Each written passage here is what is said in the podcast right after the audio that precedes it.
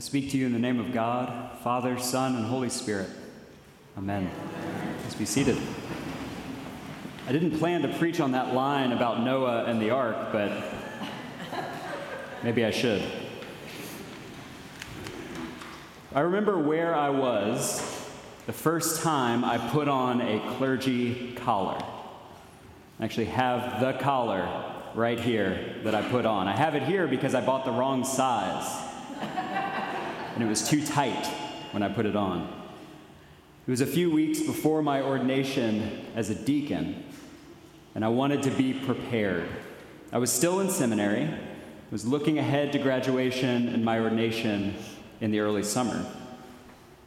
So there I stood with Emma looking on in the tiny seminary subsidized apartment, and I did my best to intuit how to put this collar on a black clergy shirt. It seems really simple, but there's all these little buttons and these little holes in your shirt, and you kind of have to get it on there just right. It was all very hush hush because I wasn't yet ordained. I wasn't yet clergy, but I couldn't wait. I wanted to make sure I was prepared. And so, after a lot of tugging and tucking, I finally got the clergy collar attached and I stepped in front of the mirror and I could not stop laughing. Emma couldn't either, to be honest. At that point, I'd been in the process to become an Episcopal priest for a few years. There were years of informal discernment, and then there were committees and approvals before seminary. There were at least three committees of people, strangers at first, that needed to agree that they saw priests in my identity that when they saw me, heard my story, they heard a call from God. And so by this point, when I put the collar on for the first time, I was finishing three years of graduate education on top of that first process. It was all leading to this one moment when the bishop would lay his hands on my head and I would stand up as something new. This thin piece of plastic, and that's what it is plastic, represented an identity shift.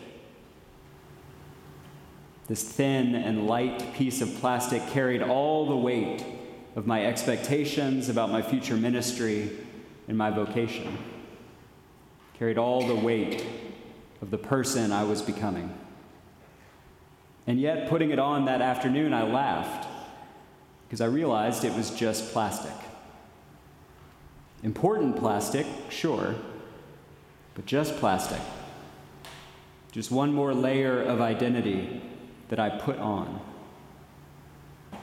It's not the only thing that I put on each day that indicates who I am. The clergy collar says something about me, but I wear a medical alert bracelet on my wrist that says something about me as well. I wear my father's watch, which says I'm his son. It says something about me as well. I carry a little metal chip in my pocket that tells me and the world, if they see it, if I hold it up in the pulpit, that I am a recovering alcoholic. It's just a cheap little piece of metal. It's all it is. But it carries so much weight. It represents who I am. When I put it on, it shows the world something about me. The list goes on and on. I wear a ring on my finger It tells the world that I'm married. More often than not, there's slobber on my shoulder or crayon on my hands that tell the world uh, that I'm a father. There's books from floor to ceiling in my office that say I'm a reader, or at least I want you to think I'm a reader. I have layer upon layer of identity, and we all do. You're probably thinking now about the layers of identity you put on. We're like nesting dolls walking through life, adding more and more and more on top. Some layers we can see through our uniform or our jewelry, but many layers are invisible to the eye, under the skin, close to the heart. Think now of the layers you have put on in your life, the identities that you're carrying right now, the titles that apply to you, the roles that you've played. This is not a new idea. People have been carrying layered identities since the beginning of time. The Apostle Paul was keenly aware of all of the identities he carried. Like the lavish robes that he no doubt wore, he draped his ethnicity his religious status as a Pharisee, his knowledge of God's law over his shoulders, and carried them with him everywhere he went. It's easy to forget Paul's story. His identities became weaponized as he sought to wipe out the early Christian movement. He was so sure of the layers that he carried, so sure of his place in God's world, that he justified violence and shame because he was convinced he was right because of what he carried. The conversion of St. Paul is one of my favorite stories in Scripture because it was an identity shifting moment.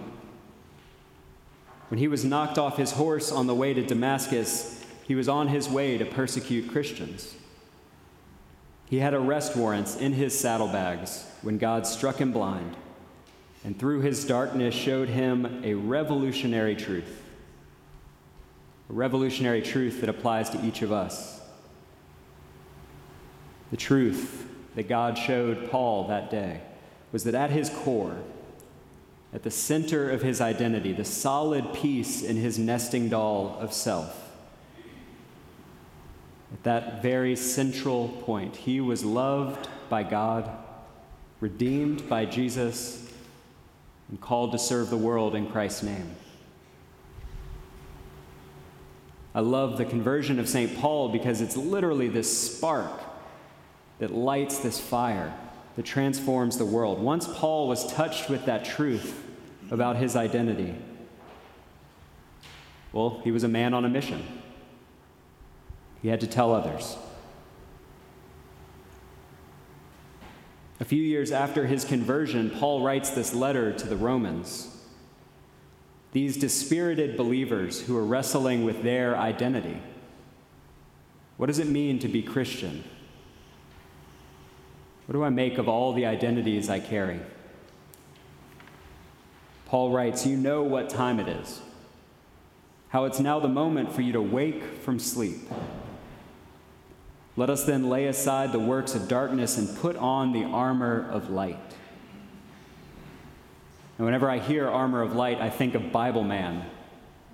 Did anyone else watch Bible Man in Sunday school? It might be a token of my Alabama uh, upbringing. But the open, it's, it's not great. Um, quality's not great. But Bible man put on the armor of light, and he had his sword that was God's word and all of that. Um, so it's easy to dismiss the armor of light. But Paul is inviting them into this identity shifting moment. I think Paul is actually inviting the Romans into their own Damascus moment. Wake up to the truth at your core, he says.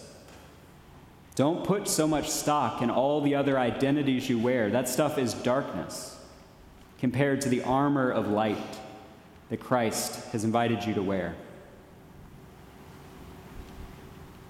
Now, we are given this same invitation. We're given it every day, but particularly in the season of Advent. In this season, we slow down, hopefully and we settle in to the longer nights and the colder days, and we're given another chance to wake up and to put on Christ. We're given another opportunity to put our hope in the one identity that offers us new life our identity as children of God. That's the sneaky truth about those identities we layer on top of all the other identities we've ever worn.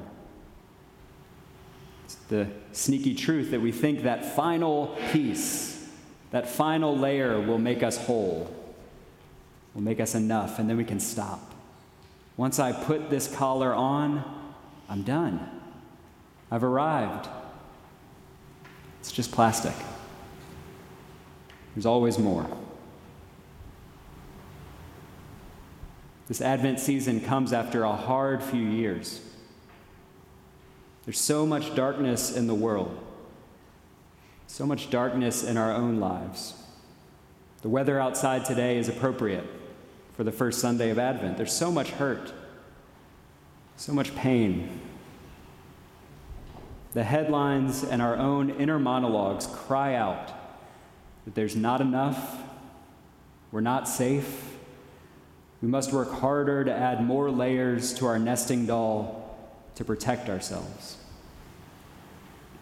So it's fitting that the journey through the four weeks of Advent follow the pattern of the season, that each night between now and the end of this season will grow longer until the sky matches the state of many of our hearts and we're left in the dark,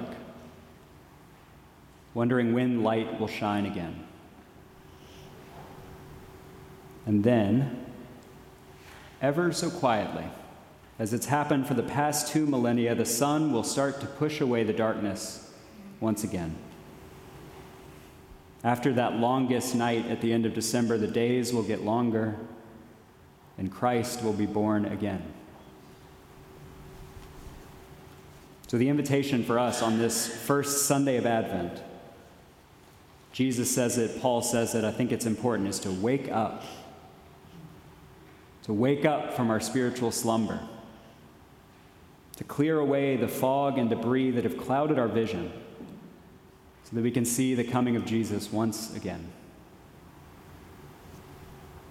This is the invitation of the whole Christian life to die to our small self, to die to all the ways that we put our worth in the identities that we layer on top of one another. Our call is to rest in Christ, to put on Christ, who is our all in all. And so, whatever identities you wear, whether it's a piece of flimsy plastic around your neck, or the car you drive, or the various roles you live out, the invitation of Advent is to let them fall away. Listen to St. Paul and put on Christ. Put on that core identity that's given to you at your baptism. For that is the one identity that will never change or fade away. It's the one identity that lasts beyond death. This season of Advent, we celebrate through these four weeks leading up to Christmas. But it's only a rehearsal for that final Advent for that final second return of Jesus Christ. The waking up that we are called to do in this season is only a foretaste of that moment when our eyes will truly be opened and we will see God face to face. And in that final and first moment, all of our earthly identities will disappear and we will only be our true self, our core identity, the solid piece in the middle of our nesting doll. In that moment, we will only be a beloved child of God. But about that day and hour, no one knows. Neither the angels of heaven nor the Son, but only the Father. So until then, I invite you right now to close your eyes and open your palms if you feel comfortable doing so.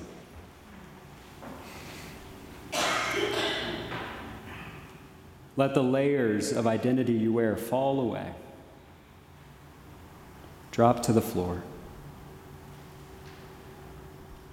All the ways you've succeeded, all the ways you've failed all the ways you live as you should, and all the ways you let yourself and others down. Let them fall away. In their place, in your open hands, receive the abundance of God's grace and mercy for you. Wrap yourself in that armor of light wrap yourself in the love of God that can pierce the darkness of the world and the darkness of your own heart. Now, with open hands, let us pray. Heavenly Father, we give you the core of who we are. We give you our hearts. You know us better than we know ourselves. And you love us more than we could ever know. Wake us up, Lord Jesus. Wake us up to your love. Help us see your hand in our lives and protect us with the armor of your grace and mercy. Amen.